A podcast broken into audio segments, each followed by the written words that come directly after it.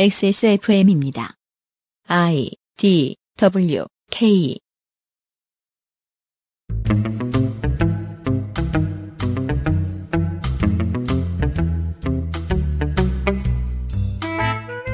그것은 알기 싫다 특별 기획 2020 국정감사 기록실 문화체육관광위원회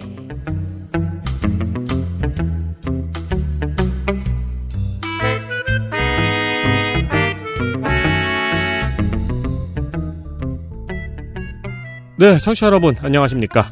그것은 알기 싫다. 2020년 국정감사 기록실. 관광업은 올해 코로나 때문에 죽을 썼지만, 그렇죠. 또 한편으로는 관광공사 최고의 히트작이 나온 아이러니한 한 해입니다. 뭐요? 그 엠비규어스하고 이날치. 아, 영상이요. 그렇죠. 네. 관에서 돈 써가지고 그렇게 잘 되기가 힘든데. 어, 그렇죠. 물론 아티스트들이 위대했습니다. 국정감사 문화체육관광위원회 시간입니다. 안녕하십니까 홍성갑 덕질 간사입니다. 왜 빨리 나오세요? 이쪽 소개 안 했는데. 저는 윤세민 위원장입니다. 아니 뭐 나오시길래 나도 나와야 되는 건가 보다 하고 보좌관입니다. 광고하고 빨리 하죠. 내용이 많습니다. 올해는. 고고 대한민국 1호 반값 생리대 29데이즈 독일산 맥주 효모로 만든 데일리라이트 맥주 효모 비오틴에서 도와주고 있는 XSFM 20 국정감사 기록실 잠시 후 문화체육관광위원회의 국정감사 이야기를 가지고 돌아오겠습니다.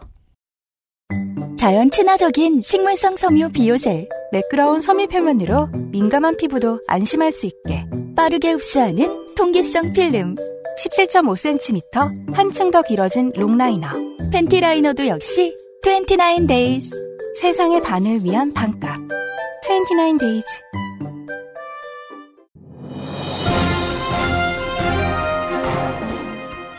자, 전화 연결해 보겠습니다. 여보세요? 데일리라이트 맥주 효모 드셔보셨다고요? 네, 비슷한 다른 회사 제품도 먹어봤는데요. 분말이라 역하고 먹기가 많이 불편했거든요. 근데 데일리라이트 맥주 휴모는 알약이라 먹기도 편하고요. 냄새가 없어 그런지 애들도 잘 먹더라고요. 이거 먹고 나서 우리 남편은 글쎄 이마선을 따라서 자. 아, 통화 연결이 고르지 못하네요. 들을 말씀은 아직 많이 남아있는데 아쉽습니다.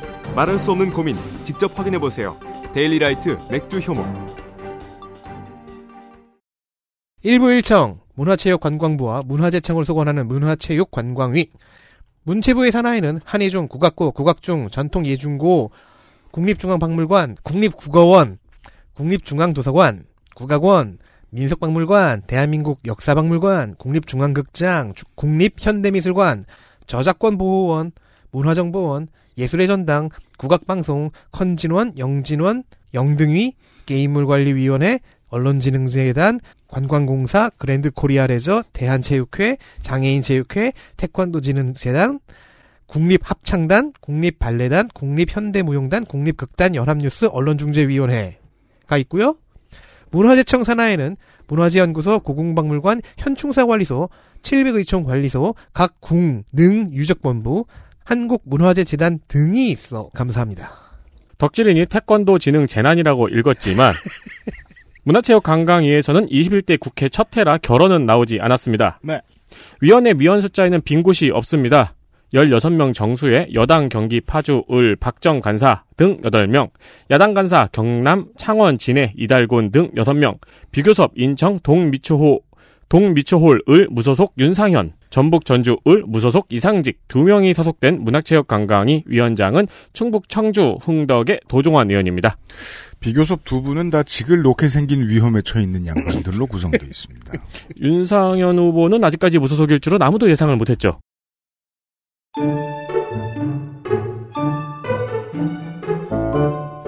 이슈 하나 유니버설 디자인 국민의힘 김혜지 민주당 도종환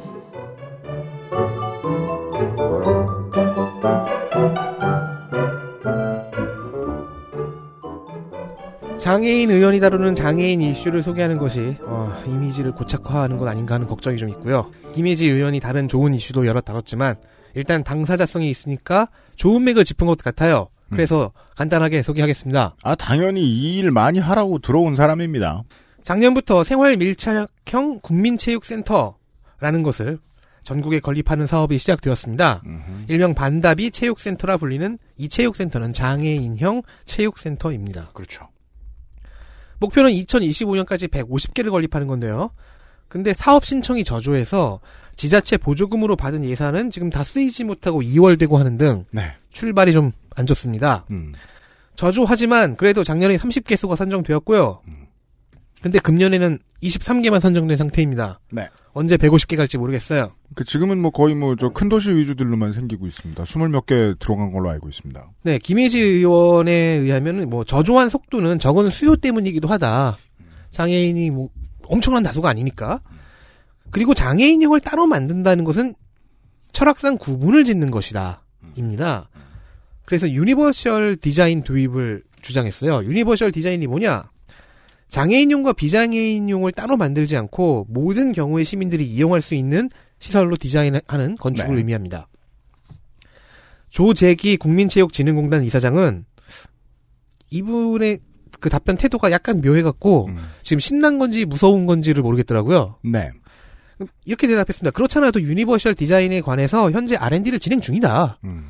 내년에 그 결과가 나올 예정이다. 네. 알고는 있었다. 준비하고 있다. 생각할 지점이 있습니다. 복지와 문화체육 시설은 부가 넘쳐나서 물론 대한민국은 부가 넘쳐납니다. 충분히 공급되지 않으면 정해진 사람들만 쓰다가 제 기능을 다 못하는 경우들이 너무 많습니다. 실제로 그런 경우를 도종환 위원장이 지적을 했어요. 질의와 답변을 듣고서 이제 자, 기 말을 얹- 얹을 때 복지부 관할 체육시설에서 비슷한 시도를 한 적이 있대요. 네. 근데 점차 비장애인의 사용 비중과 시간이 늘어나는 역전 현상이 관찰된 적이 있다. 음, 그래서 이 점도 잊지 말고 대비해 줄 것을 주문했습니다. 그렇습니다. 답은 뭐 모두가 쓰는 것이 많겠지만 네. 네. 아, 중간 기착지로 장애인들이 쓸 수 있는 것을 만드는 것도 필요하겠죠. 저는 되게 무식해가지고 늘 뭐예요? 오랫동안 풀리지 않는 궁금증이 하나 있는데요. 뭡니까? 올림픽하고 패럴림픽이 따로 떨어져서 하는 거를 저는 이해가 안 되거든요. 음, 그건 저도 이해 안 가요. 네. 종목 안으로 집어넣을 수 있지 않을까 하는 생각. 아무리 생각해봐도 그 아마 옛날에 모두가 돈이 없을 때 그 시설을 만드는 비용 같은 게 힘들어서 그렇게 하지 않았을까 싶다는 생각도 들고요. 네. 모르겠습니다. 그럼 남성부, 여성부, 남성 장애인부, 여성 장애인부 이렇게 하는 게 맞지 않을까 싶은 생각이 듭니다. 그 이 시기상조의 개념을 많이 생각해봐야 돼요. 우리는 시기상조의 시대에 살고 있는데요. 왜냐하면 모든 건 시기상조니까요. 어 언젠가 해결돼야 될 문제겠죠. 그러니까 이렇게 구분을 지으면은 사실 이렇게도 그렇게도 볼 수 있잖아요. 비장애인들의 눈에서 시야에서 장애인들을 치워버린다. 보이지 않게 한다. 300년 뒤에요. 어, 후손들이 이렇게 얘기할 거예요. 야, 옛날엔 남녀부가 있었대. 음. 다음 보시죠.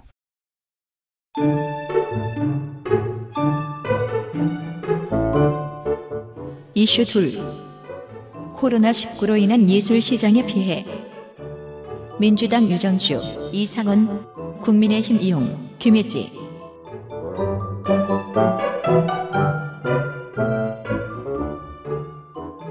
코로나19로 인한 예술인들의 피해가 이만저만이 아닙니다. 특히 공연을 해야 하는 분이나 전시를 해야 하는 분야의 피해가 많지요. 사실 이 문제는 국감에서 지적은 되었지만 딱히 해결책이 도출되지는 않은 문제입니다. 어, 이게 그 R을 아래 R로 쓰니까 네. 강조하는 것처럼 보이네요. 딱히! 네. 뚜키. 시프트를 누른 채로 R을 누르면 한글에선 아래아가 먹힙니다. 그렇죠. R을 혹은 혹은 R을 두 번 R을 두 누르면. 네. 일단 국민의힘 김혜지 의원이 문체부로부터 제출받은 코로나19 관련 문화예술 분야 피해 추정 자료가 있습니다. 아, 네. 이런 걸 모아야죠. 이건 취소된 공연, 전시 건수와 건당 매출액을 산정한 겁니다. 음. 그러니까 뭐 이거보다 더 이상이면 이상이지 이하는 아니라는 거죠. 아, 네. 공연 예술 분야는 1,967억 원, 시각 예술 분야는 978억 원 등 총 매출액의 피해가 2,646억 원입니다. 그 중에 이 XSFM의 공개방송 두 개도 포함되어 있어요. 그렇습니다. 네. 매우 큰 퍼센테이지입니다. 어, 왜냐면 계약했다. 실제로 계약했거든. 네. 그랬다 취소했거든요. 일자리는 747억 원 규모의 일자리가 축소가 되었고요. 여기에도 XSFM의 어떤 일용직 10만 원 정도가 들어가 있죠. 어, 그걸 여러 개 곱해야 되고요. 네. 그 다음에 전문가는 훨씬 비싸고. 아, 그렇죠. 네네. 조명 전문가, 음향 전문가. 음. 예술인의 경우에 예술활동 증명을 한 예술인은 588억 원의 피해가 추정이 되었고요. 손희상 선생 얘기 들어서 압니다. 이거 몇 명이나 되겠어요. 근데도 이렇게 큰 금액이에요. 그렇죠. 그리고 이제 예술인 실태조사 모집단을 기준으로는 1260억 원의 고용 피해가 있었다고 합니다. 네, 이게 뭐 연소득 20억 원인 사람 30명이 아니라는 거는 우리 모두가 알잖아요. 네. 예, 소득이 적은 사람들이 소득을 못 얻었다는 얘기를 기억해야 돼요. 올 상반기에는 예정됐다가 취소된 공연이 53.5%로 절반이 넘고요. 그리고 올 상반기에 취소하면서는 하반기에 풀릴 거라고 생각을 했죠. 그렇죠. 그래서 이제 하반기의 피해는 더 큰 피해죠, 사실. 가능합니다. 네. 여기서 불거진 문제가 두 가지가 있습니다. 음. 일단 지원책인데요. 네. 어, 일본은 특근노동자 지원으로 지원이 나갔던 점도 있었죠. 프리랜서 음, 맞습니다. 지원으로. 네네. 네. 민주당 유정주 의원실에서 밝힌 부분은 예술인을 위한 생활안정자금 소액융자 제도가 신용도가 낮은 예술인에게는 지원이 어렵다는 점입니다. 그러니까 예술인들이 갑자기 가게를 하겠다고 수억을 기업은행 가서 대출하겠다는 게 아니잖아요. 네. 소액 대출이거든요. 500만 원 이하에. 그 아무리 생각해도 어, 제2금융권을 통한 소액 대출 증가는 무조건 국가 탓입니다. 아무래도 이게 융자다 보니까 신용도를 볼 수밖에 없다는 건데 음. 말씀드린 것처럼 최대 500만 원이고요. 음. 그리고 젊은 예술인들의 경우에는 학자금 대출 등으로 신용도가 낮은 경우가 많죠. 그렇답니다. 어, 저도 한번 신용불량 찍고 올라왔으니까요. 저도요. 네. 작년부터 올해까지 신용도 8 알고 있었어? 네? 나 신용불량이었던 거? 형은요? 신용불량이었던 적 없어요? 저는 아 아, 안 나갔지. 그래서 아니 그것과는 별개로 학자금 대출과 아제로스에서는 수조 원대를 땡길 수 있어요. 저는 생활비 대출 때문에 한 번 된 적이 있어요. 난 그러니까- 언제였더라? 2004년? 은근히 사람들이 한 번씩은 찍고 오는 경우가 많아요. 취직 전에. 제가 음. 군대 제대하고 한 2010년쯤에 한 번 됐다가 전 모든 직업이 제가 가져본 모든 직업이 다 정규직이 아니었기 때문에 네. 네 몰라요. 그러니까 계속 안 좋았던 것 같아요. 음, 작년부터 올해까지 신용도 8등급 이하인 사람 총 213명이 신청을 했습니다. 그래가지고 회사 카드 제가 개인 회사잖아요 이 회사가. 네. 어, 회사 카드로 회사 일을 다 카드로 긁고 있어요. 어떻게든 신용을 회복해 보려고 꽤 올라갔을걸요, 지금? 도움이 돼요. 불량은 아닌 것 같아요. 저는 모르겠어요. 개인 카드 발급이 안 돼요. 근데 무슨 일이 없으면 알아보질 않으니까. 형은 개인카드 발급이 아직도 안 돼요? 많이 안 올라왔어요. 와우에서는 거기 무슨 카드가 있어? 사실 너한테만 있을지도 몰라. 메탈 플레이트의 까만색 교통카드는 감히 쓸 수 없는. 네. 지금 미리 막 5만원짜리 적금 들어가지고 6개월 후 만기 이런 거 해놔요. 그럴까? 이게 막 그 VIP 고블린 라운지 이런 게 있어가지고 물건 먼저 살 수 있고 이런. 근데 10년 전에는 내 신용 때문에 못 받은 게 아니었는데 네. 예술인 혹은 근처에 있던 사람들의 대화입니다. 네, 그렇습니다. 어쨌든 신용도 8등급 이하인 사람 213명이 신청을 했어요. 네. 이 중 신용도가 8등급인 30명만 지원을 받았습니다. 9등급 이하는 한 명도 못 받았다는 이야기죠. 음. 네. 네. 그리고 9등급 이하에 이제 0등급, 그러니까 신용도가 없다고 판단되는 분들도 한 명도 못 받은 거죠. 그러니까 시스템은 자연재해에 대한 대책에 대해서 이 정도밖에 구제를 못했다라고 설명할 수 있습니다. 그렇습니다. 그리고 또 하나는 예술활동 증명서입니다. 아 이거 좀 없애라 제발. 네, 손인상 선생이랑 다뤘던 내용이죠. 네. 올 연말에 이제 이 예술활동 증명서를 기준으로 고용보험이 이제 시행될 예정입니다. 음. 네, 그 전에 체크할 문제인데요. 네. 어, 이 각종 사회보험이나 복지를 받기 위한 예술활동 증명이 이제 코로나19로 인한 지원 사업도 예술활동 증명을 받아야지 지원이 되고요. 그러니까 없어야 된다는 건 좀 반정치적인 표현이고요. 좀 쉽게 증명할 수 있게 했으면 좋겠습니다. 증명할 하는 범위도 좀 많이 넓히고요. 그니까 말이에요. 근데 여기에서 문제가 이 예술인 활동 증명서가 너무 수도권에만 발급이 몰려 있다는 겁니다. 음. 물론 예술인들은 서울에서 활동하시는 분들이 많은 탓도 있겠죠. 네. 다만 서울이 40%, 경기가 22%인 건 너무 많습니다. 그리고 서울 경기를 제외한 나머지 지역은 모두 한 자릿수입니다. 경기가 22% 뒤에 부산이거든요. 3등이 음. 부산이 7%입니다. 네. 음. 그 다음에 경남이 5%, 인천이 4% 순입니다. 제가 아니, 어, 수도권이랑 너무 차이가 엄청나네요. 엄청난 차이가 나죠. 그- 제가 부산과 대구의 아티스트들을 만나본 적이 있는데요. 실로 서울하고 겁나 달라요. 문화가. 근데 그나마 부산과 대구 같은 경우에는 그 힙합을 기준으로 생각한다면은 2000년도 중반, 2010년도 초반 그때쯤에 아주 잠깐 반짝 씬이라고 할 만한 게 생긴 적이 있었거든요. 근데 지금은 없겠네요. 영남 지역의 아티스트들 제가 만나본 사람들은 진짜 돈 번 극소수, 음. 쌈디 음. 이렇지 않고서는 다 처음부터 직업을 두고 했어요. 이것이 직업일 수 있는 가능성에 대한 기대를 처음부터 제로로 두고 네. 음. 하더라고요. 이건 뭐 국가가 잘못한 거죠. 다음 보시죠.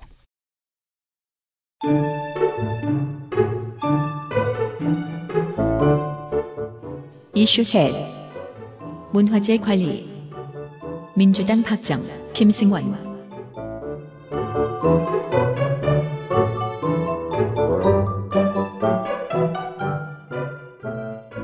그럼 문화재 얘기를 하죠. 우리나라 문화재 중에는 외국에 있는 것도 있습니다. 아 예. 뭐 이걸 프랑스에도 있고. 이걸 싹 다 긁어서 가져오자 뭐 이런 얘기를 하는 건 아닙니다. 그 얘기는 뭐 매년 하죠. 환수 네. 얘기는 이번에도 나오긴 했지만 자 외국에 전시되고 있는 한국 문화재에는 가끔 정보가 제대로 기재되어 있지 않은 경우가 많다고 합니다. 네. 박정 의원실이 이런 사례를 좀 모아봤는데 좀 당황스러운 것이 있어요. 음.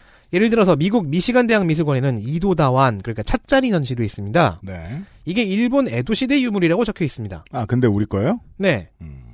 우리 우리 것만 지금 얘기하고 있는 거예요. 음. 백자인데 설명에는 청자로 써 있는 경우도 있고 색- 색깔 안 보이나? 그러니까 백자랑 청자랑 영어가 뭘까요? 이렇게 간돌검의 경우에는 그러니까 갈아서 만든 돌이잖아요. 네. 근데 포인트 브로큰이라는 식으로 잘못 설명되어 있고요. 음. 사실 이건 박정 의원이 질의하는데 이게 그 화면에 포인트 브로큰이라고 적혀 있는 거를 이해하지 못하고 그냥 간돌검인데 이렇게 되어 있죠. 하고 스톤 소드 하고 넘어갔어요. 음. 아, 그래요? 근데 밑에 포인트 브로큰 즉 이걸 뗀석기로 생각한 거죠. 음. 어학원장인데?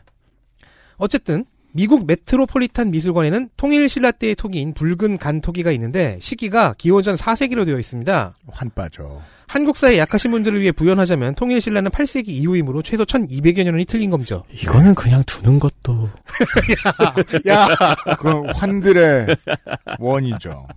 어떤 건 14세기 도자기인데 20세기로 적혀 있는 경우도 있어요. 네. 20세기요? 1995년? 1915년일 수도 있지 왜 그래? 그게 박물관에 왜 있겠냐고 그럼. 근데 1995년에 그거 만들었으면 발로 했다고 그랬을 건데. 아, 아니, 아니다. 그때도 잘 만들었죠. 아무튼.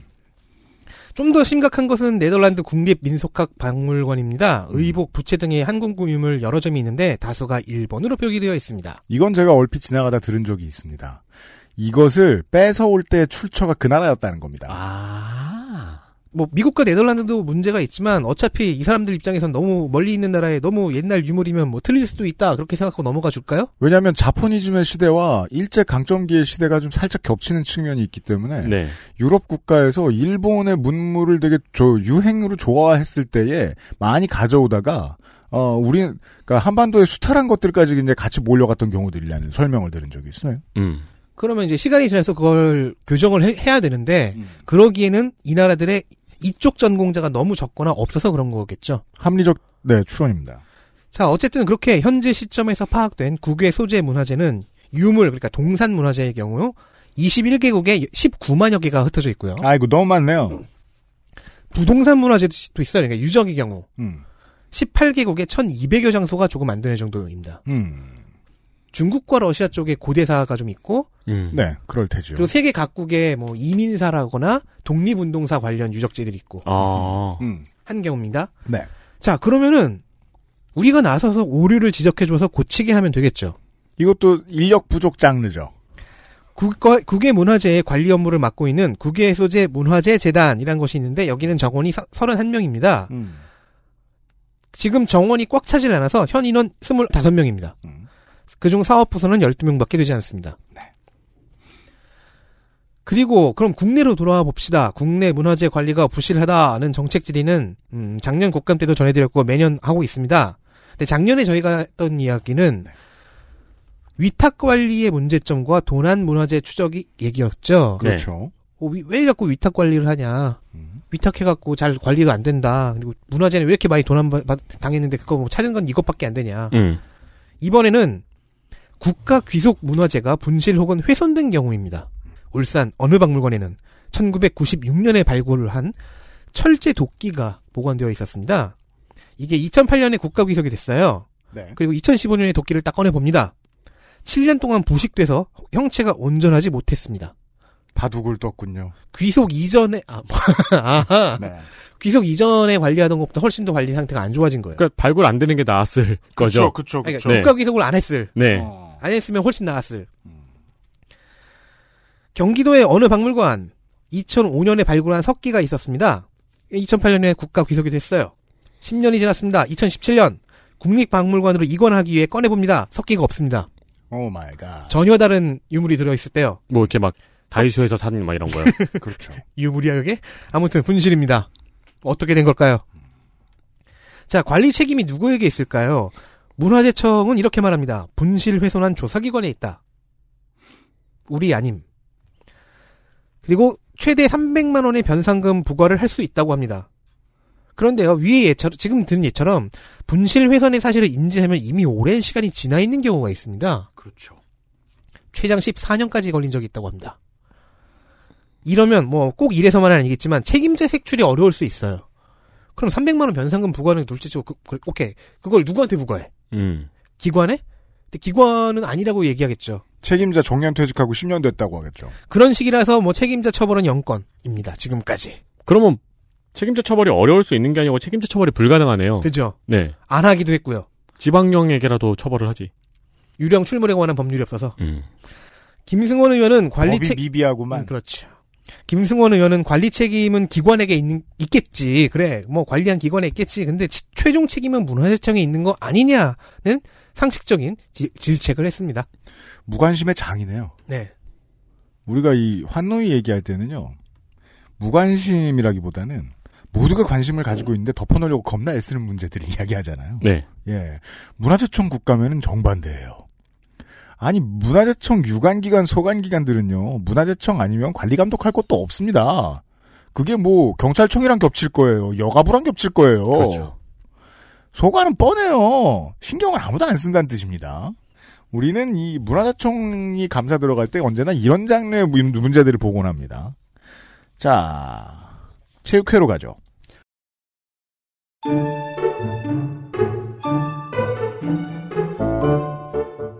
이슈 넷 체육계약 갑질 민주당 전용기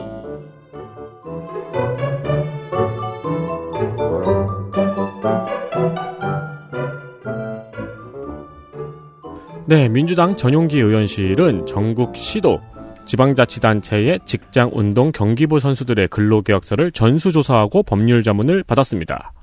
전수조사라니 후덜덜이죠? 네, 결과를 살펴보겠습니다. 일단 대부분의 계약서가 기간과 임금만 기재되어 있고 휴게, 휴일, 휴가 규정이 없습니다. 음, 이건 근로조건 명시 위반입니다. 네, 제주도의 경우에는 계약 해지 사안에 대해서 일체의 이의를 제기할 수 없다. 라는 항목과 뭐 도- 이런 게 어딨어. 이거 이거 저 20세기 유물이죠. 그렇죠. 네. 그쵸, 그쵸. 음. 어, 도의 요청이 있을 경우 특별한 경우가 아니면 행사에 참가해야 한다라는 항목이 있습니다. 와우. 아이에로 아이에로 어디 갔어? 이건 민법과 사회 질서에 반하는 내용이라 무효라고 합니다. 아 적절한 표현이네요. 사회 질서에도 반해요. 네. 그리고 네. 사실, 계약서다 보려면은 그래요. 이게 무효이긴 하지만 그래도 이걸 쓴다면은 특별한 경우가 무엇인지 예시란, 정의까지는 멀어서 예시는 들어주는 게 계약서죠. 그니까요. 계약서 말투 쓰느라 애썼는데 실제로 이거 하라면 한다. 그렇죠. 가라면 간다. 이거잖아요. 근데 특별한 경우 이렇게 밑에 가로치고 뭐 몰롤 승급전 이러면 이해 가능. 그것뿐 아, 그럼 안 되죠. 승급전만 빼주면 승급도 승급을 못해요. 평소에 못하니까. 음. 어, 그러네요. 네. 강원도청에서는 본 계약서 해석상 의문이 있을 때는 강원도 체육회장의 해석에 의한다. 라는 문구가 있었습니다. 네. 이것도 지자체장의 해석이 법 위에 있을 수 있으니 무효입니다. 그죠. 안동시청으로 가보겠습니다. 음. 해임 징계를 받거나 불이익 처분을 받아도 이의 없이 감수하겠다라는 서약을 함께 받았습니다. 내 말만 들어. 이거 이건- 누가 누가 쓴 거야? 김 씨가 썼을 거예요. 안동이시니까. 권 씨나. 이건 과도한 위약 조항으로 해석할 수 있습니다. 저, 이, 뭐야, 진짜 뭐야, 이거. 아직 남았어. 대구시 훈련 거부나 승인 없이 체전에 불참할 경우 지급된 보수나 연봉의 50%를 반환한다. 야, 막 돼먹었습니다. 아니 그래 반환도 못, 막 대먹었는데 50%는 더 하잖아. 이거는 과도한 손해배상액 요구로 근로기준법 위반이라고 합니다. 네, 우리나라 법이 참 꼼꼼하게 잘 되어 있습니다. 그렇습니다. 이런 이런, 걸- 데는, 네. 네. 어 근데 의원실 보좌관들은 어 되게 힘들었겠네요. 장관 앉혀놓고 한 얘기인가 봐요. 네. 전용기 의원님. 전국 근로계약서를 다 전수조사했으면 몇 음. 개, 몇 개일 걸까?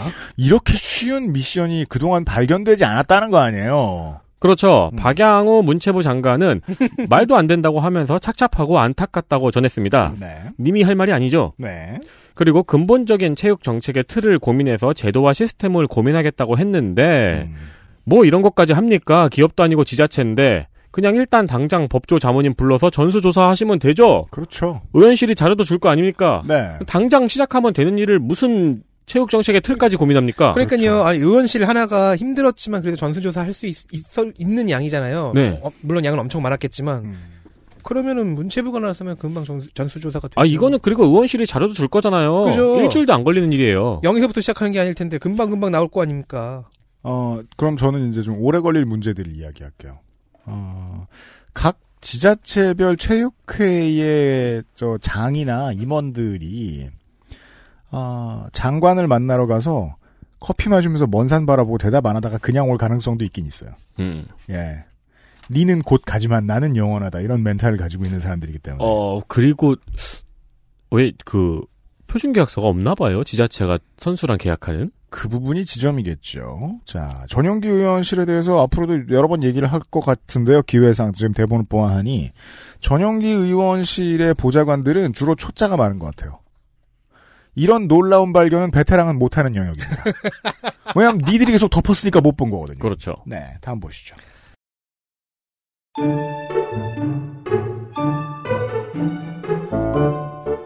이슈 다섯 이병특례 형평성 민주당 전용기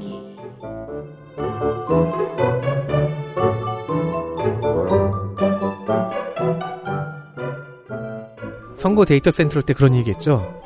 전용기 후보를 찾으면은 사람이 안 나온다고. 아, 요즘은 그래서 전용기 의원 찾으면 나와요. 네, 여전히 요즘은 잘 전- 나와요. 전용기 찾으면 비행기밖에 안 나와요. 네.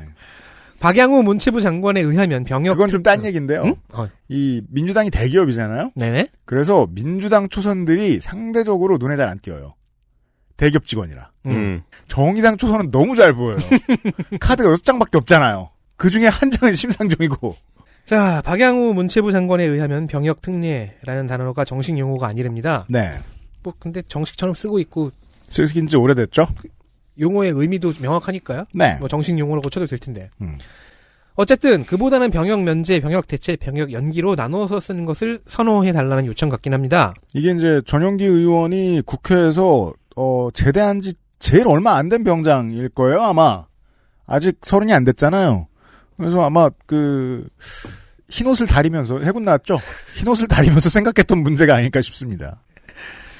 전용기 의원에 의하면 중앙정부 차원에서는 대중문화 예술인에 대해 병역 연기 쪽으로 가닥이 잡힌 것 같다고 합니다. 음. 자, 그렇다면 페이커 이상혁 선수 같은 e스포츠 선수들이나 BTS 같은 대중문화 아이콘들의 병역 연기는 어떻게 처리가 될까요? 혹은 병역 대체나 면제는 될까요? 이런 논의는 아예 불, 불공정한 것은 아닐까요? 이런 논의는 부- 국방위만이 아니라 여기서 또 이루어집니다. 네. 왜냐면 여기서는 문화와 체육을 다루니까요. 음흠. 현행 병- 병역법에 따르면 입영 연기 등의 특례 대상에는 대중문화예술인과 e스포츠가 포함되어 있지 않습니다. 오직 체육 우수자와 순수 예술 분야 종사자만 대상입니다. 이것을 꼬았던 것이 공군 게임단이었죠. 이 조항에 적용되지 않게 만들었거든요. 왜냐하면 병역법 시행령 68조의 11에 병무청장이 정하는 국내외 예술 경연 대회와 올림픽, 아시안 게임 등에서 1, 3위 입상 즉 메달을 딴 경우만 적혀 있기 때문입니다. 특성 하나가 보입니다. 좀 낡긴 낡았습니다. 여기 롤드컵을 어떻게 집어넣을까 생각하면 골치가 아픕니다. 젊어서 혹은 젊을 때에만 업적 달성이 가능한 분야라는 것과 그로 인해 국가와 사회가 어, 이득을 본다는 것은 똑같지만 대중문화와 e스포츠가 빠져있는 이유는 간단합니다. 이게 50년 전에 만든 제도이니까요. 게다가 그때는 아카데미나 뭐 아메리칸 뮤직 어워드 이런 걸 넣으면 코웃음을 쳤을 것이기 때문에 네. 혹은 빌보드 싱글 차트나 앨범 차트를 생각해서도 말이죠. 그게 음. 뭐요? 자, 그럼 이건 국회가 할 일이죠. 그럼 국회는 지금까지 뭘 했을까요? 사실 전용기 의원은 대중문화예술 분야 우수자의 경우 만 30세까지 입영을 연기할 수 있는 법안을 발의해둔 상태입니다. 이게 그나마 그 노웅래 의원이 이야기했던 것보다는 상식적입니다. 따라서 현재는 입영 연기 혜택이 대학, 대학원 등의 학생과 예술경연 수상자와 입상한 체육인에게만 가능하지만 이 법안이 통과될 경우 대중예술 및 e스포츠까지 확대될 수가 있습니다. 종래제도의 낡음을 좀 집중해 봐주셨으면 좋겠습니다. 대학생이 적던 시절에 만들어진 거예요. 음, 공부를 하다니 군대를 늦게 가거라. 맞아요, 맞아요. 음. 옛날이었단 말이야. 옛날. 지나가다 발 밟으면 다 대학생이란 말입니다. 요즘은. 즉 전용기 의원의 자기 법안 홍보였습니다. 네. 하지만 어, 꼭 페이커와 BTS가 아니더라도 해당 업계들이 최대한 빨리 다른 업계처럼 혜택을 보려면 다시 전용기 의원에 의해 의, 의하면 빠르면 올해 말까지 시행령이 나오는 단계까지 가줘야 한답니다. 어, 셀프로 자기 법안에 뽐뿌를 넣는 나쁘지 않은 괜찮은 방식입니다. 우리는 또 이제 국방위 시간에 이 얘기를 할 것입니다만 요런 문제가 있습니다. 뭐 아마 저 대만의 사례를 참고를 해야겠죠. 모병 제후에 무슨 문제가 생겼나? 음. 일부 발빠른 언론인들이나 언론사들은 이미 다 저 많이 보도를 했어요. 되게 비관적으로 웃기지도 않아. 처음 했는데 그럼 당연히 문제가 많지. 다만 무슨 문제가 처음에 있는지를 보고 모병 모병제를 준비하거나 모병제를 준비하는데 시간이 오래 걸릴 것 같으면 다른 건 몰라도 좀 나이든 정치인들이 그래 빌보드 1위에서 군대 가지면 이렇게 그때 그때 허락해 주는 것이 아니라 음. 기준만큼은 확대할 필요가 있다. 는 생각은 들어요. 네. 네. 아니 그냥 군대를 가는 것도 나쁘진 않아요. 제가 다- 전에 저 한번 말씀드린 적이 있지만 그래도 낡은 기준을 고치는 문제에 대한 생각은 좀 해보면 어떨까? 왜냐하면 그걸 정하는 너네들은 늙었지만 가는 사람들은 젊거든. 음. 그때 할 수 있는 일들이 있을 거 아니요. 아, 그래서 전용기 의원의 법안을 제가 이제 이전에 그게 들어오고 얼마 안 됐을 때 낸 것으로 알고 있는데, 괜찮다고 생각했던 게, 아, 한 서른 살까지 미룰 수 있다. 라고 생각하면, 미루는 근거를 새로 마련해줘야 될 거 아니에요. 그게 안 됐으니까, 80년대, 90년대에 태어난 젊은이들은, 안 다친 데를 다치게 한다거나, 안 가는 대학원을 간다거나, 이렇게 많이 했단 말이죠. 막, 그, 힘을 준다거나. 힘을 준다거나. 다음 보시죠.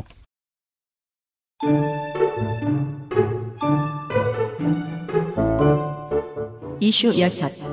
불법 도박장 관리. 민주당 전용기.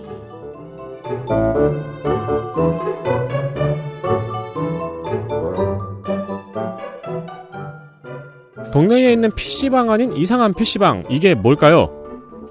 그런 게 있어요? 있죠. 몰라요? 막, 이렇게 전면. 아, 1층에 있는 거. 네, 다 1층에 있는 가려져서 거. 막. 옛날에 피방 가려고 하는데 1층에 있네. 이러면 들어갔다가 네. 어, 오잉? 껄껄 웃으면서 나왔던 적이 있어요. 아이고, 와, 내가 원하는 걸 할 수 없구나. 이러면서. 다들 짐작은 하고 있겠지만 컴퓨터로 가상의 도박을 하는 곳입니다. 음. 어, 도박을 하려면은 PC방에서 한 게임에 접속을 해도 되고 폰으로 해도 되는 걸 왜 거기 가서 할까요? 음, 다 알고 있겠지만 거긴 뭔가 도박을 하는 곳이기 때문이죠. 안전한 놀이터. 음. 그럼 당연히 불법인데 왜 그렇게 많을까요? 오, 이 질문부터는 모르겠습니다. 이 문제는 아시는 분도 계시고 모르시는 분도 계십니다. 일단 거기서 포커든 바둑이든 합니다. 음. 하고 나면 점수를 잃든 쌓이든 하겠죠. 음. 어, 일반 PC방은 우리가 1시간에 1000원 이용료를 결제를 하죠. 네. 근데 여기는 이용료를 결제를 하는 것이 아니고 게임에 쓰일 게임 포인트를 직접 돈으로 결제하는 겁니다. 그렇군요. 네, 포인트를 뭐 만 원이면 만 원 결제해서 자리에 앉는 거죠. 음, 현지를 직접 한다. 그 네. 자리에서. 이 점수를 그래서 이제 거기서 도박을 할 거 아니에요? 잃든 따든 음. 이 점수를 업주한테 돈으로 바꿔달려고 하면은 음. 업주가 바로 환전을 해주는 간 큰 곳도 있고요. 여기에 중독된 사람들은 이게 뭐가 문제야라고 생각할 수도 있겠지만. 상품권을 줘서 상품권을 환전하는 곳을 알려주기도 합니다. 물론 당연히 환전 수수료도 뗍니다. 음, 그리고 이 환전하는 순간에 불법이 되는 거예요. 음. 현금으로 환전이 되는 순간에 네. 그 저기 어릴 적에 음. 짠 게임 뽀뽀뽀뽀뽀 음. 야삐 하는 게임 있었잖아요. 음, 맞아요. 뭔가 동전같이 생긴 어떤 것이 우르르 쏟아져 나오는 그거 말하는 거예요? 그거 메달 나왔죠. 네. 동전 같은 메달 나왔죠. 음. 우리 학교 앞은 100원짜리 나왔어요. 헐! 불법! 대박. 음. 근데 생각을 해보세요. 100원 넣어서 한 게임에 만 원짜리 상품권을 주면 모를까. 음. 만 원 나와서 게임을 한 다음에 본전을 벌어봤자 수수료 떼고 9천 원짜리 상품권을 받는데 음. 이걸 누가 합니까? 음. 당연히 돈으로 환전이 되니까 하는 거죠. 그러게요. 네, 현금 들고 와서 상품권 받아오는 게임을 누가 해요? 뭐, 음. 아이러니하게 우리도 얼마 안 하는 라이언 인형 뽑으려고 만 원씩 넣기도 합니다만, 물론 그렇죠. 네. 전용기 의원은 사행산업통합감독위원회 사가미입니다. 사가미한테 국회 앞에도 지금 불법 PC방이 엄청 많은데 이걸 왜 안 잡냐고 물었습니다. 손님이 많으니까 이렇게 답한 거 아니에요? 네. 국회에서 많이 오세요. 근데 사가미에서는 이 오프라인 불법 도박장은 경찰에 수사를 요청하고 온라인 불법 도박장도 많지요. 음. 온라인 불법 도박장 관리는 방통위가 하고 있다고 답변했습니다. 음, 우리가 안 해요. 오프라인 불법 도박장의 경우에는 사실 환전하는 순간이 불법이거든요. 그래서 이 환전하는 순간을 잡아야 돼요. 아, 들어가서 다 게임하고 있는데 잡을 순 없어요. 네. 근데 이제 환전을 딴 곳에서 하면 또 이제 문제가 복잡해지죠. 그렇군요. 저 사람이 저기 가서 환전하는 줄 우리는 몰랐어요라고 하면 되니까요. 음, 그래서 사실 이게 구조가 어떻게 되냐면은 오락실하고 환전소에 바지 사장을 놔요. 음. 그리고 오락실하고 환전소 사장은 실제로 한 명이 여러 곳을 운영하는 식인 거죠. 오너가 따로 있고 네. 오락실 관리자와 환전소 관리자가 있다. 네. 물론 저는 이 환전을 말하는 건 아닙니다만 최근에 몇몇 관광지에서 환전소들이 파리를 날리게 생겼죠. 음, 네. 어떻게 이어지나 보자. 근데 궁금해서 좀 쳐다봤어요. 저기 왜 문 안 닫지? 한국인들이 자꾸 왔다 갔다 하더라고요. 딴 걸 환전해 주나 보죠. 상관없는 얘기일 수 있습니다. 음. 손님이 있군. 자, 국감장에서 전용기 의원은 온라인 불법 도박에 대해서도 질의를 했습니다. 음. 국감 한 달 전에 불법 도박 사이트 30개를 찾아서 사감위에 알려줬어요. 미리 힌트를 줬다. 그리고 한 달 뒤에 보니까 그 중에 9개만 차단되고 21개는 아직 운영 중이었습니다. 아 직원들이 안 가는 곳, 직원들이 가는 곳. 모르겠네요. 그러면서 지금 당장 검색만 해도 불법 도박 사이트가 나온다고 지적을 했습니다. 음. 사감위 위원장은 AI 시스템으로 불법 도박 사이트를 감지하고 이를 차단하기 위해서 그러니까 이를 차단 감지를 해요. 사감위에서. 음. 그럼 감지한 거를 차단하라고 방통위에 보내요. 음. 그럼 방통위에서 그걸 차단하는데 2주가 걸린대요. 음. 그리고 사이트가 철수가 되면은 운영자가 또 다른 사이트를 연다고 답변을 했습니다. 아, 해보, 해봤고, 어떻게 되는지도 안 해요. 10년째 되는 답변입니다. 음. 네. 그러니까 이제 그러니까, 우리보다 유능하다, 아는 얘기입니다. 근데 이제 잘 들어보세요. 음. 도박은 도박인데 아까 뭐 방통이 게임이 사감이 경찰 복잡한 겁니다. 그죠. 네. 그러니까 같은 질의를 게임물 관리위원회에도 질의를 했어요. 아, 단속, 그, 단속 패턴이 너저분하니까, 네. 이쪽이 영업하기가 좋군요. 그렇죠. 어. 그러니까 게임물 관리위원회에서도 뭐 대책을 마련해야 된다는 답변만 나왔습니다. 음. 게임물 관리위원회에서는 뭐 우리는 도박성이 없을 때 게임을 이제 등급을 매겨서 넘겼는데 음. 넘긴 다음에 업데이트를 통해서 도박성을 집어넣고 운영이 된다. 음. 뭐 이런 얘기도 있고요. 네, 바로 그 부분을 지금 직을 잃을지도 모르는 윤상현 의원이 했거든요. 음.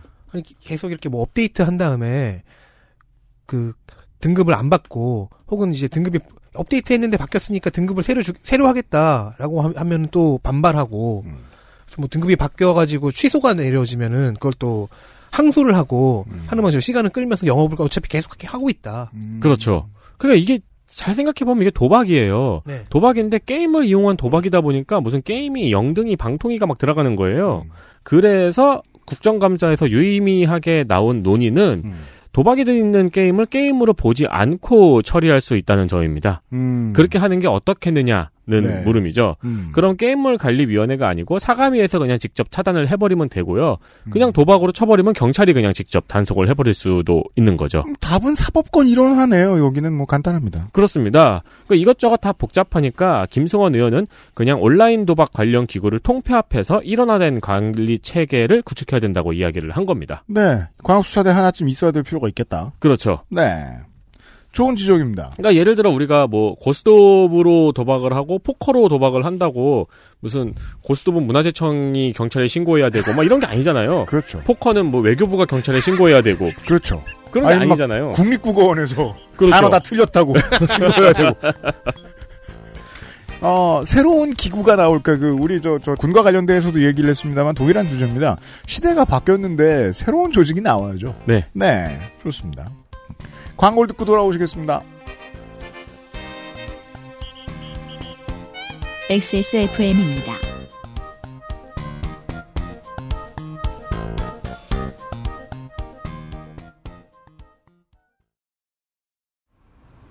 좋아요. 진짜 확실히 좋아졌어요. 어, 이렇게까지 효과가 좋을 줄은 몰랐어요. 자신감이 생기니까 어제는 소개팅도 했다니까요. 아, 저한테 진짜 잘 맞는 것 같아요. 저 이거 먹으니까 세상에나. 아, 저 이마선을 따라서요. 잠먹고. 야야, 잠은. 마고 마고 마고.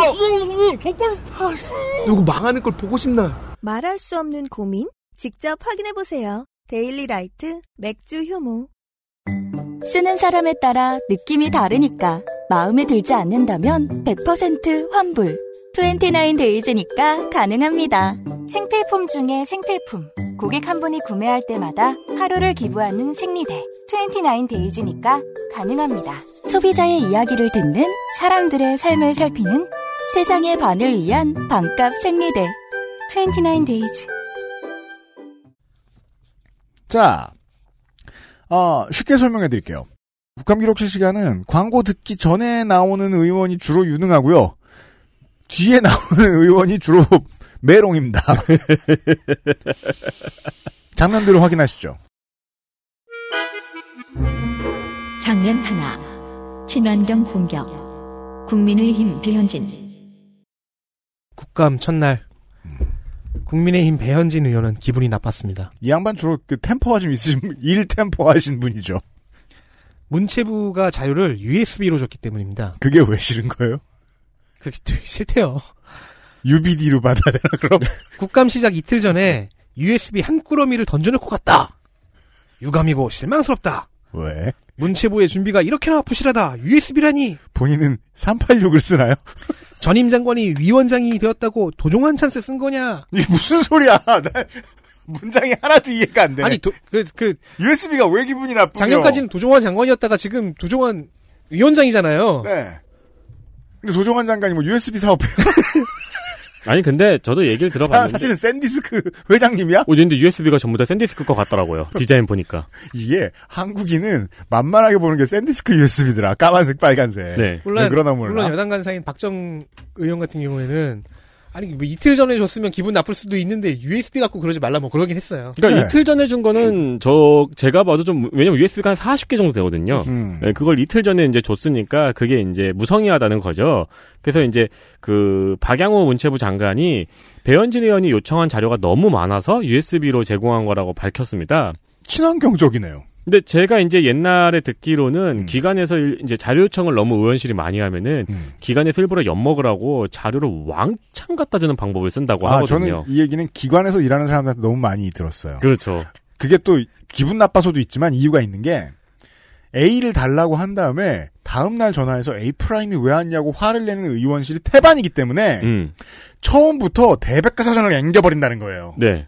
거기 있어요라고 말하고 끊게. 네. 예. 그게 이제 그렇게 한 건데 그렇게 많은 자료를 갖다 주면서 그 와중에 이제 환경을 생각한 거예요. 그렇죠. 그래서 이제 USB로 준 거죠. 음. 그러니까 이제 친환경으로 엿을 매긴 겁니다. 그렇죠. 이제 이 기관들은 이런 행동을 통해서 이제 저 종이를 쓰지 않음으로써 1 UBD 정도를 아꼈을 거예요. 그, 어, 그렇죠. 네. 아니 근데 USB 그러니까 저희 같은 경우는 종이로 받는 것보다 USB로 받는 게 더 좋지 않나요? 왜냐면 컨트롤 F가 먹잖아요. 그죠? 그리고 메일로 받는 게 제일 좋아요. 제일 좋고요. 그 산통제의 시간 이소영 의원 때 잠깐 언급한 게 있, 는데요 음. 초선 의원 50명이 모여서 종이 없는 국정감사 운동을 한다고 했죠. 어제 알려드렸죠. 매년 국정감사 때마다 뭐 인수회비 또 이거 오해 발음 인수회 비용만 40억 원 가량이 나온다. 그 전에 발음이 더 좋았어요. 이런 얘기들이 자꾸 나오고 뭐 그래서 2004년부터 노력을 해왔어요. 의정 자료 전자 유통 시스템 뭐 이런 것도 설치해보고 네. 본회의장에 그거를 이용할 수 있는 단말기도 설치하고 참여정부가 집착했던 분야죠.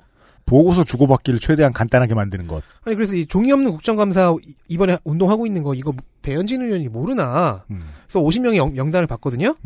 배현진 의원의 이름이 없습니다. 아 초선들 다 저 저 국회 의원실을 돌아다녔는데 배현진 의원은 내쫓았다. 뭐 이런 걸 사인하라고 하느냐. 아니요 더 이상한 점이 있습니다. 배현진 의원만 있는, 없는 게 아니에요. 국민의힘과 국민의당 초선 의원들의 이름도 없습니다. 아. 이거는 저기 민주당이 따시킨 거예요.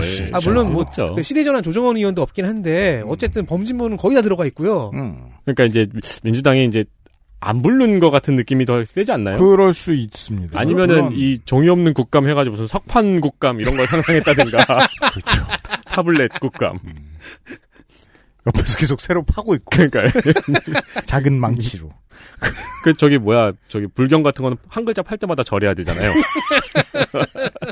국감 2년 하고 아니, 뭐 구조할 거. 그렇다고 해도 뭐, 마- 왕따 의혹을 한다고 하더라도 어떻게 어떻게 듣긴 들었을 거 아니에요. 같은 위원회에 그런 사람들이 있는데. 그리고 또 시대의 추세다 보니까 이게 이- 저 21대 국회에서는 내내 그 종이를 줄이고자 하는 노력들을 할 텐데 이건 사실 뭐 꼰대 뭐 홍준표 의원이나 화를 낼 것 같은 거를 초선 의원이 이러고 있네요. 하긴 근데 방송가 특히 앵커나 아나운서들은 아직 드래프트 버전을 종이로 봤죠. 네. 아 거기에 익숙한 사실 수도 있겠네요. 그렇죠. 근데 뭐 이런 것도 있습니다. USB가 아까 그 위원장이 말한 대로 너무 많긴 했어요. 투명 파우치에 넣어서 이렇게 딱 들여서 보여주는데 뭐 서- 성인 주먹이 한 이게 한두 개 정도 되는 부피긴 하더라고요. 음. 그리고 저 TV 앵커 일을 했던 변진 의원 같은 경우에는 어차피 화면으로 보기 때문에 프롬포터요. 네.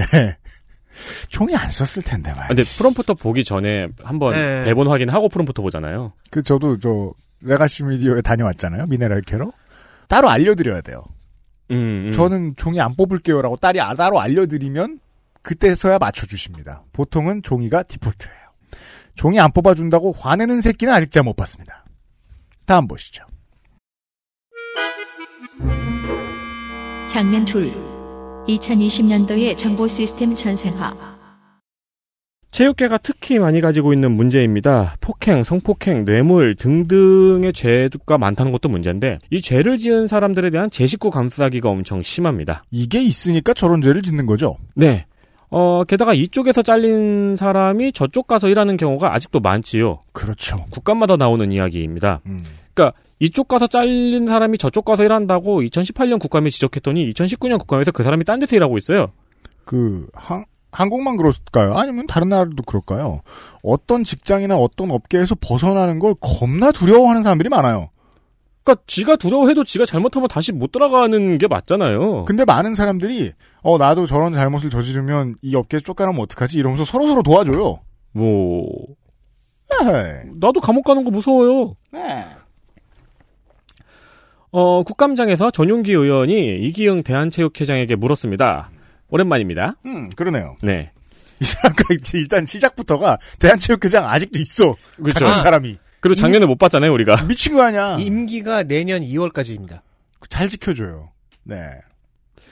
어, 2014년 알파인 스키 경기에서 승부 조작과 선수 바꿔치기를 해서 지도자 등록 제한을 하고 영구 징계를 받은 사람이 있어요. 근데 이 사람이 지도자 협회에서 여전히 경기 운영으로 있었습니다. 아이고 이거 사법농단하고 비슷하네요.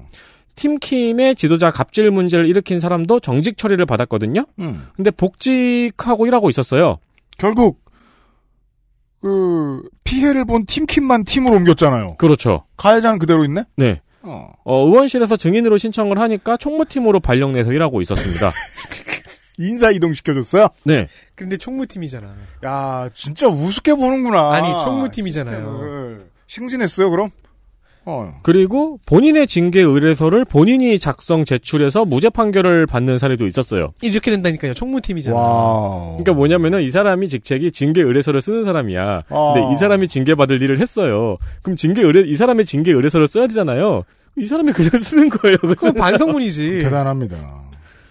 자기가 피고이자 검찰인 거죠. 음. 근데 자기 사건을 자기가 수사한 거죠. 네. 그리고 이런 말도 안 되는 일들이 있었는데요. 전용기 의원이 이기영 회장에게 이 문제를 물어봤습니다. 음, 그러자 아이폰 12가 나온 2020년에 이기영 회장은 이렇게 답했습니다. 들어보시죠. 앞으로는 이러한 것들을 방금 말씀드린 바와 같이 이 정보 시스템을 전산화를 완전히 구축이 되면 야 그러한 것들을 가지고 절대 예, 같은 곳으로 간다든지 예방할 수 있도록 그렇게 조치를 하겠습니다.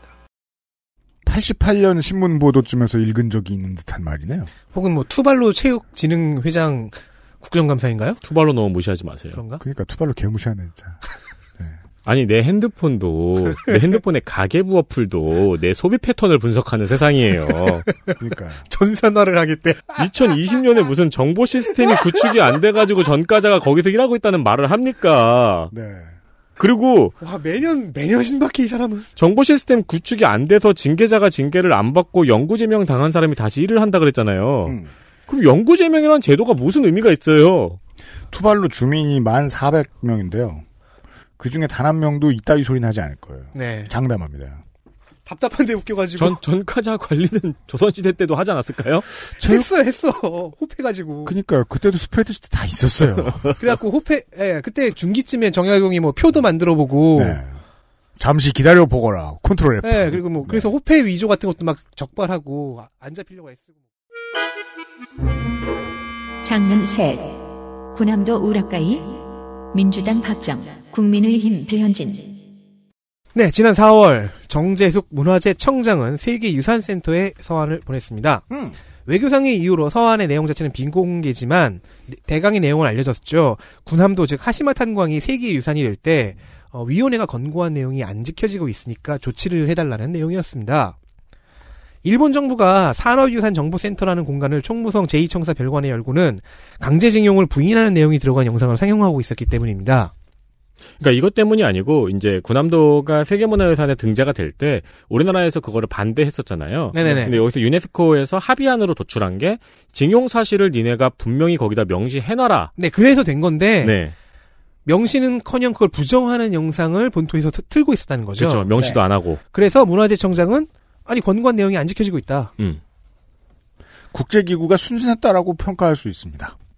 박정희 의원이 이렇게 이야기를 정리하고는 이, 이 내용은 박정희 의원이 정리한 방식입니다. 문화재청의 추가 대응 그 이후의 대응이 형식적이라는 점을 지적을 했습니다. 동시에 뭐 외교부와 문체부의 협조도 강변을 했고요. 나쁘지 않은 질이었습니다. 12일 문화재청 감사 때 일어났던 일입니다. 두 주가 지나 26일 종합감사 배현진 의원이 정재숙 청장에게 질문합니다. 일본의 군함도 역사 왜곡 사태와 관련해 무슨 노력을 했는가? 정재숙 청장은 4월에 청장 명의로 서한을 보냈다는 말로 답변을 시작합니다. 무언가 데자뷰가 느껴지지 않습니까, 뭐? 여러분? 음. 토시까지 똑같은 것은 아니긴 했지만 네. 이런 걸 우락가이 할 줄은 꿈에도 몰랐습니다. 아. 이게 이제 정재숙 청장이 어, 4월에 청장 명의로 서한을 보내. 어? 그쵸. 이내 꿈에서 봤는데? 누가 내가 한 일을 대신 율포전 썼는데 이번 지금 내가 읊고 있네? 이게 조금 신기한 점은요. 아니 뭐 많이 신기하죠. 이 우락가 뭐 국정감사의 질의 이슈를 우락가이 한 것도 이상한데 더 이상한 것은 이 두 가지의 질의가 모두 뉴스핌에 보도가 됐습니다. 예. 어제였나요? 그제였나요? 위원장이 얘기해줬죠. 뉴스핌은 이그 의원이 내는 보도자료를 원본 보존에 가깝게 잘 기사화를 한다고. 네. 아니 그리고 현장 취재도 좀 있습니다. 네네. 그리고 두 질의 모두를 같은 기자가 다루고 있어요. 다뤘어요. 그런데도 이 우라카이 언급이 없습니다. 베꼈다는 같은 내용이라는 언급이요. 특히 재밌는 거는 26일에 배현진 의원의 질의를 보도한 기사에는 이게 26일의 일이잖아요. 근데 사진은 배현진 의원과 정재석 청장의 사진은 12일 문화재청 감사의 사진을 쓰고 있습니다. 뭐 그것까지 화를 내요. 어, 화낸 거 아니에요? 그냥 좀 이상하다고요? 네. 아니요, 그건 암신 거예요. 그렇죠. 네.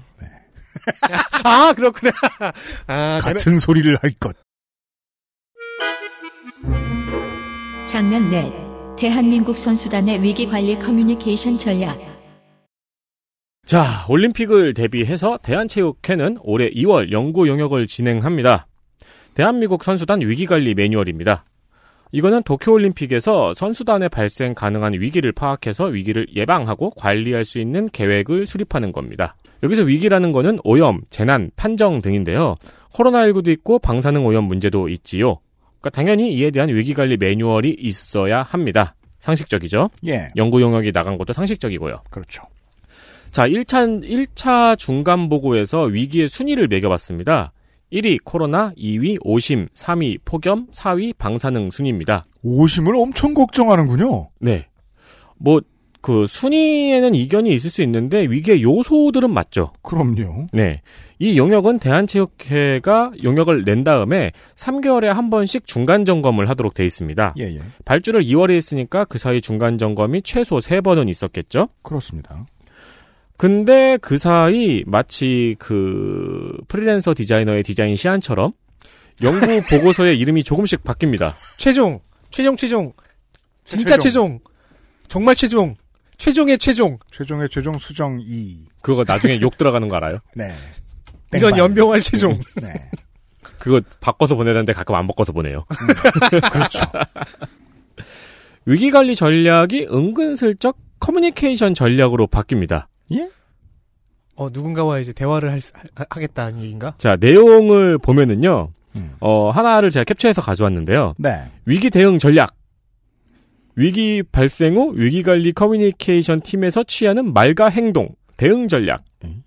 이러면서 위기에 대한 책임 수준에 따라서 세 가지 전략 중 적절한 선택 되어 있습니다. 네. 1번 부인 전략. denial.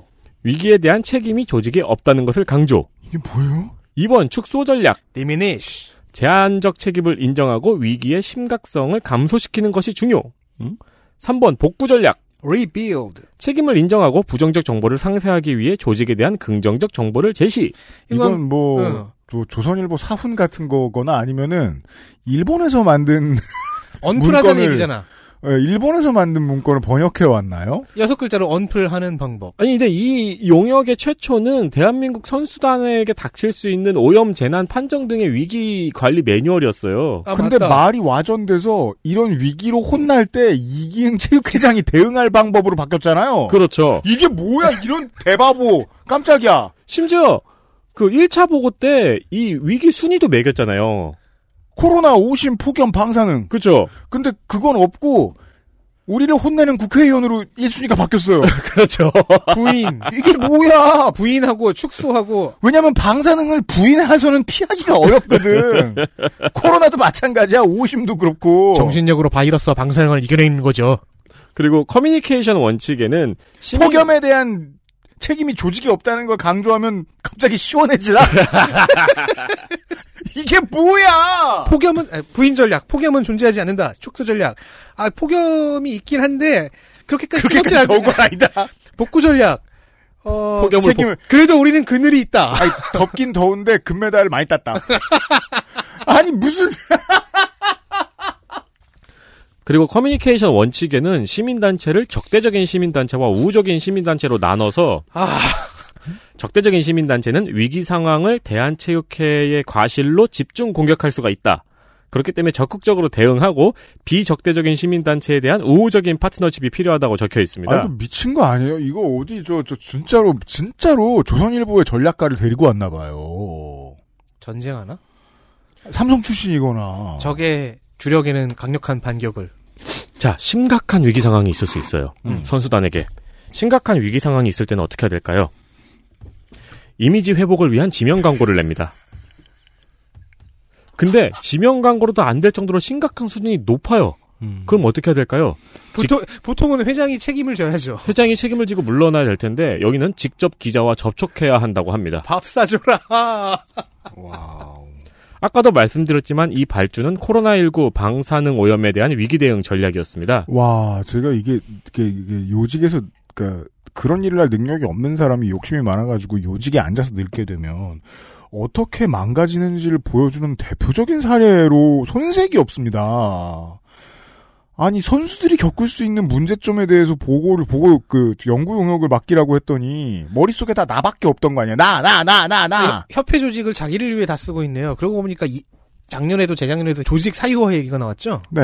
그리고 이게 처음부터 잘못됐던 게 연구 영역을 받은 그 연구 연구단에 방사능 전문가도 없고 의사는 한 명 있는데 그 의사는 소화기내과 의사였어요. 감염병 의사가 아니고. 지금 제가 그분이 필요할 것 같아요. 좀 답답해요. 그리고 이런 내용을 무슨 연구 영역을 받아요. 사실 이걸 의심해야 되거든요. 음. 이 부인 전략, 축소 전략, 복구 전략 아마 대학교에서 배우신 분들 계실 거예요. 이거 광고 홍보학과나 신방과나 경영학과에서 음. 1학년 수업에서 배우는 내용이에요. 그렇군요. 그러니까 이거를 뭘 연구 용역까지 해가지고 받을 보고서가 아니에요. 걔네 저기 1학년 애들 발표 자료가 더 좋을걸요 이거보다. 음. 이 질의에 대해서 이제 이기영 회장한테 따졌어요. 유정주 연구- 의원의 질의에 대한 네, 연구 용역이 왜 이렇게 변질이 됐냐, 이게 말이 되냐고 보느냐, 이 질의에 대한 이기영 회장의 답변은 이렇습니다. 이런 조직이 상식적입니까? 저는 좀 납득이 안 갑니다. 꽁꽁 숨긴 줄 알았는데 어떻게 찾았냐. 납득이 안 간다. 여기까지 관심 가져주실 줄 몰랐다. 납득이 안 간다. 그래서 이제 의원이 중간 보고 안 받았냐 물으니까 안 받았다 그랬어요. 음. 근데 분명히 3개월에 한 번씩 중간 보고 하기로 돼 있거든요. 아, 논평들이 울쳐야 되는데. 어, 아니 그리고 의원실에서 자료를 요청했잖아요. 음. 그럼 공부해서 와야 되지 않나요? 그죠. 미리 알려줬다는 건데. 자. 와 놀라울 지경입니다 이 양반들. 아, 매, 아, 이기웅 회장은 진짜 매년마다, 매년마다 놀라움을 갱신하냐. 아, 그래서 저도 사실, 이건 안 보고, 또딴 것들을 보면서, 아니, 뭐, 아직도 이기웅 회장이야? 하면서, 음. 임기를 봤거든요. 네. 금년 2월까지예요 음. 아니, 내년 2월까지예요 내년부터는 안 보일 텐데, 과연, 여기 선거가 어떻게 될지. 여기 임기를 채운다는 것도 분하죠. 네. 박균들 뭐 빨리 나아지겠습니까만. 그렇습니다. 네. 음. 자 마지막 장면입니다. 장면 다섯 스포츠 해설 버전 아, 그러면 좀 마음을 비워보고 어, 기회를 감상하는 시간을 가지겠습니다. 네. 스포츠 선수 출신인 임오경 의원은 스포츠 과학의 데이터에 대한 꽤 좋은 질의를 준비해 왔습니다. 핸드볼 레전드죠. 예, 요약을 하면은 국가대표 선수들의 신체 데이터를 측정해서 연구를 하는 것까진 좋은데 정작 선수와 코치가 그 데이터를 달라고 하면 안 준다는 겁니다. 재미있네요 이거 뭐죠? 아, 물론 이, 이 질의에 대한 이기영 회장의 답변도 납득할 수 없다였거든요. 그 말로 프리셋이 조정돼 있던 거 아니에요? 다른 답변 못 하게 돼 있던 거 아니에요? 어쨌든 오늘 식사하셨습니까? 납득할 수 없습니다. 코더가 너무 바빠서. 그렇죠. 그 이 데이터로 연구를 잘 한 연구원들은 무리 없이 대학 교수가 된대요. 음. 데이터를 연구원들이 독점을 해버리는 거죠. 어, 근데 선수가 달라면 안 준다고요. 코치가 달라고 해도 안 주고. 코치도요? 네. 그런 건 뭐하러 연구를? 지도자나 선수가 우리 팀의 데이터 어디 있냐, 혹은 그, 그 데이터를 연구한 결과 어디 있냐. 어, 이건 개인 정보라서 못 주겠다. 아니 팀 코디네이터 연구하라고 연구를 하는 거지 연구원들은. 아니, 어쨌든 그 이 질의가 중심이 아닙니다.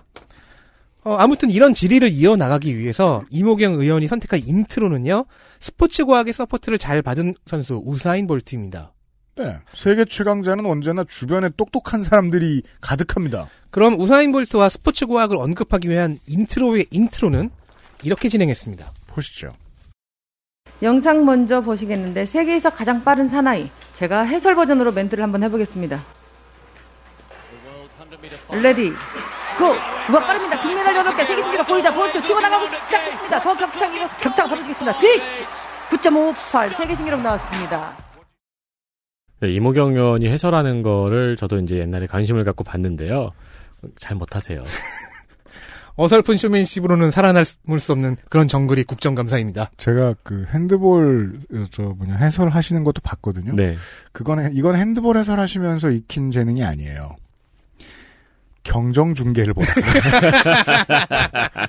경마 경륜 경정 중계를 보다가 익힌 거죠. 뭐 즐거운 질이었습니다. 시작은 시작은 즐거운 질이. 네. 또 광명이시죠? 네. 엘리트 플레이어 확인하시죠.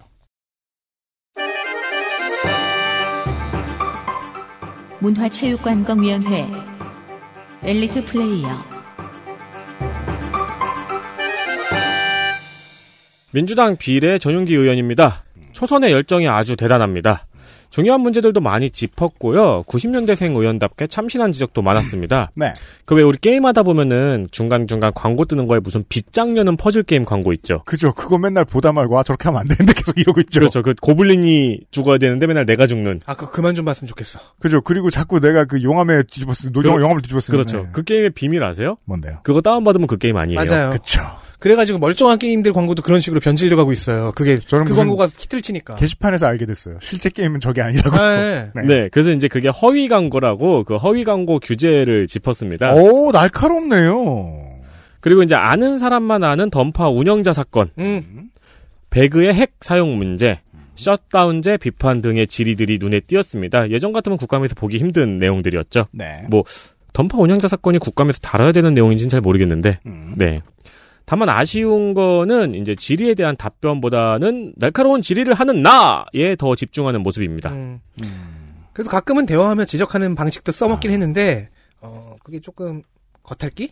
음. 아무튼 굉장히 광범한 자료와 민원을 받아서 그걸 질의로 바꿔냈어요. 답을 받아내는 것까지는 준비를 잘 네. 못했거나 거기까지는 실력을 못 보여줬다. 대신 그 민원도 많이 받고 자료도 많이 가져와서 그걸 꼼꼼하게 다, 그 광범위한 걸 쫙 살펴본 다음에 질의로 바꿔내는 번역하는 능력이 좋습니다. 그 단적인 예가 죄송합니다. 음. 아까 그 이기흥 회장이 이, 이 제식구 감싸기에 대해서 이 사람 왜 다시 일하느냐 물어봤을 때 이기흥 회장이 전산화를 하겠다 그랬잖아요. 네. 네, 이러고 넘어갔어요. 그러니까요. 아, 안 들었다. 네. 음. 대신에 전달과 정리는 좀 좋아요. 내용 정리가 좋다 보니까 이제 이슈가 많아요. 음. 많은 이슈를 처리했어요.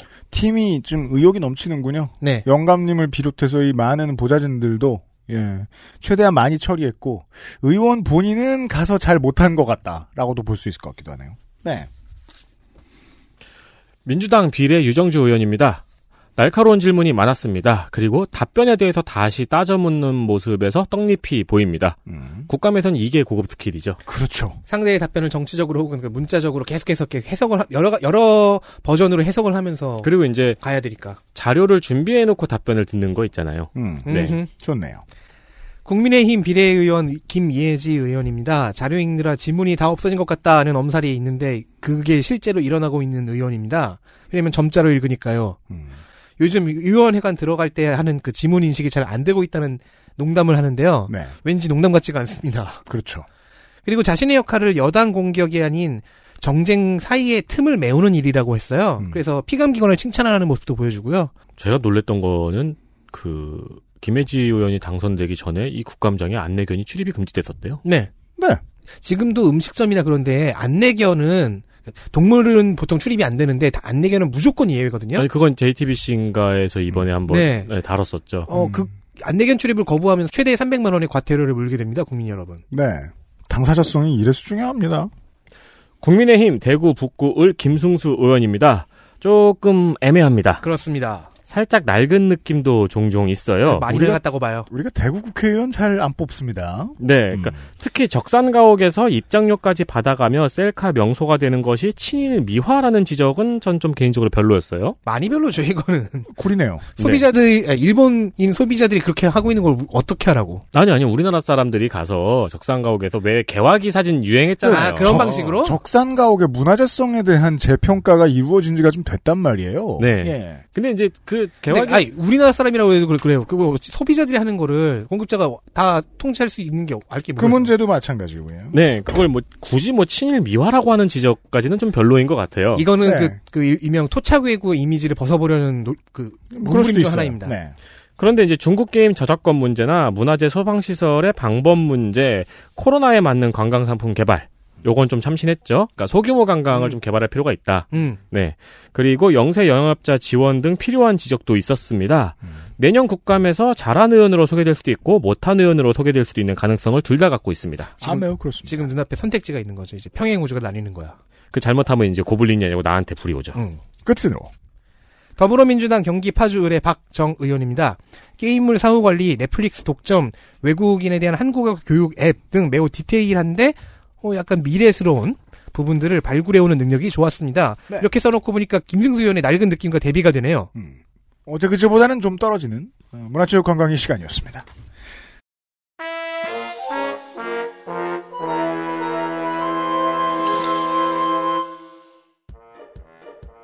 두 시간 뒤에 보건복지위원회 이야기들을 가지고 돌아오겠습니다. 어, 빨리 쉬었다 오지요. 안녕히 계세요. 안녕히 계세요. 안녕히 계세요.